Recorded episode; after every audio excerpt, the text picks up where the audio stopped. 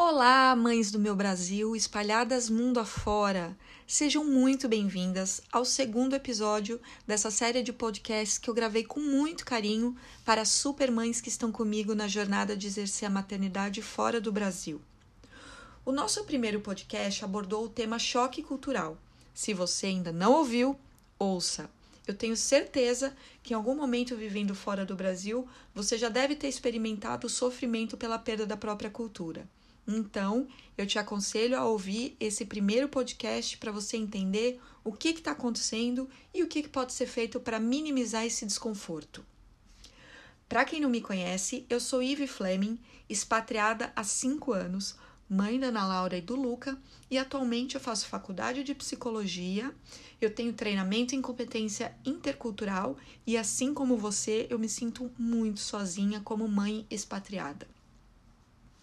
Eu espero que esse nosso bate-papo de hoje faça algum sentido para você e que de alguma forma aqueça o seu coração, como um abraço, esteja você onde estiver.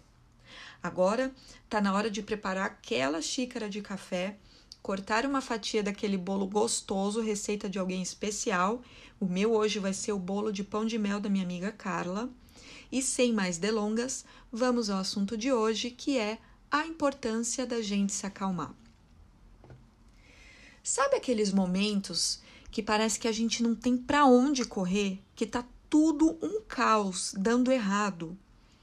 Normalmente, quando a gente passa por esse caos, a gente corre para nossa mãe, para prima, amiga, para qualquer pessoa que, que pode nos oferecer o conforto que a gente tanto precisa nesses momentos de tempestade.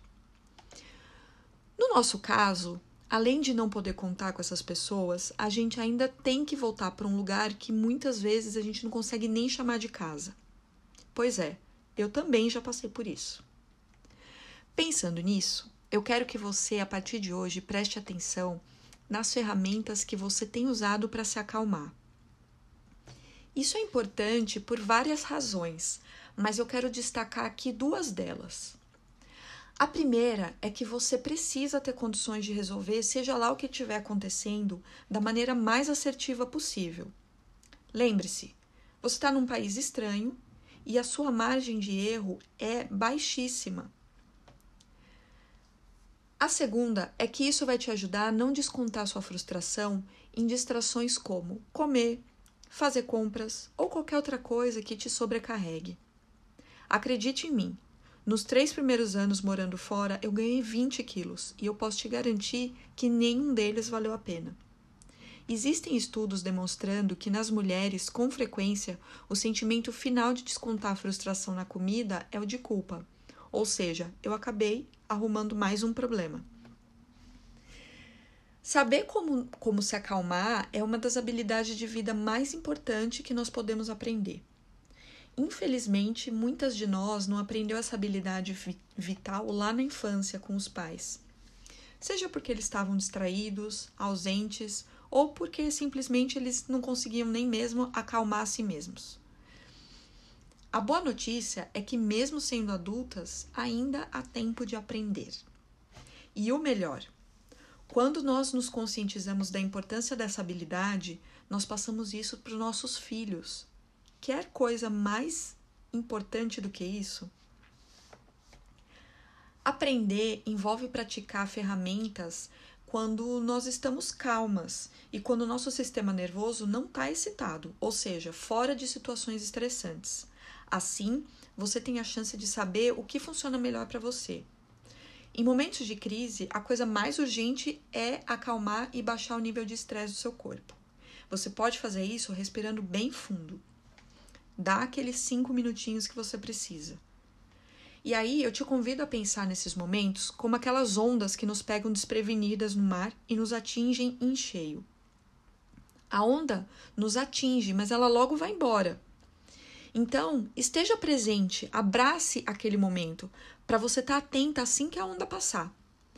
E aí você vai ter a chance de avaliar a maneira como vai lidar com a situação. E aqui não existe receita de bolo.